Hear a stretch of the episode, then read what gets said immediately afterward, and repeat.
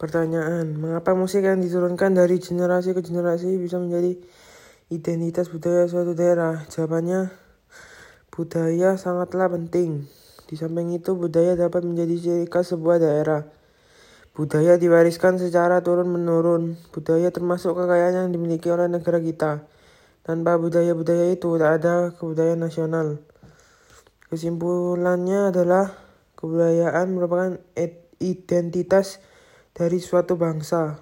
Terima kasih.